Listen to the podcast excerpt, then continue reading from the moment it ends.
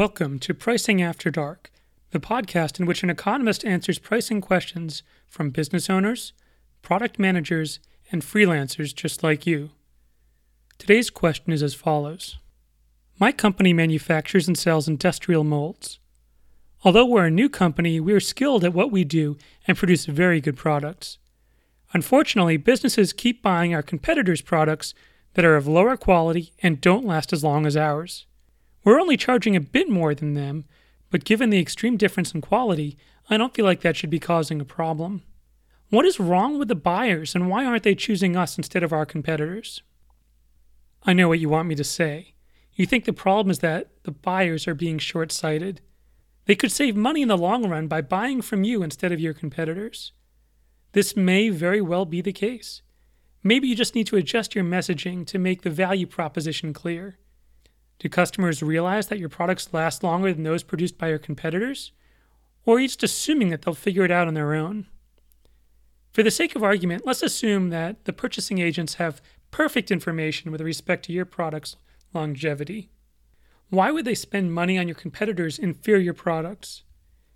Without more information, I can't say for certain. That said, there are a few questions that you could be asking yourself. Are you discoverable by your ideal buyers? It may be that buyers would be thrilled to pay more for your wares if only they knew you existed. While your products last longer, are they otherwise similar to those made by your competitors?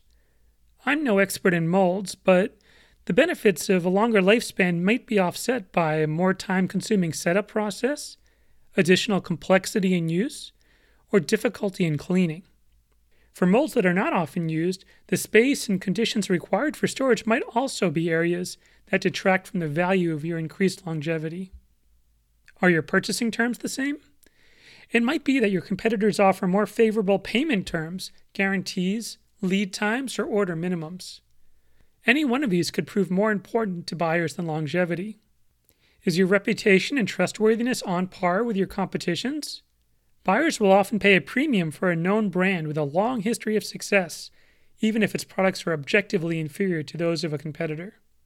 Also, some corporations might not be able to buy from you until you've been vetted and added to an approved vendors list.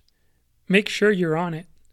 The real question you need to focus on, however, is whether your improvements are desirable at all. There are many needs for which only a minimum level of quality is required. As an example, I recently bought a paper notepad to record some of my brainstorming. I purchased the cheapest paper I could find. Sure, I could have spent more for artisanal museum grade cotton rag paper, but I just wanted something for sketching out some diagrams. Yes, my low quality paper will yellow in the sun and turn to dust long before future generations can marvel at my genius. But the truth of the matter is that I just don't care. The entire pad of paper will likely find its way into a recycling bin within a month, because anything I write down will be digitized into my computer within a few days. I'd receive zero benefit if my paper lasted any longer than I needed. It may be that buyers in your marketplace are in a similar position. Maybe they just don't care about longevity, either due to short production runs or an unspecified perverse incentive.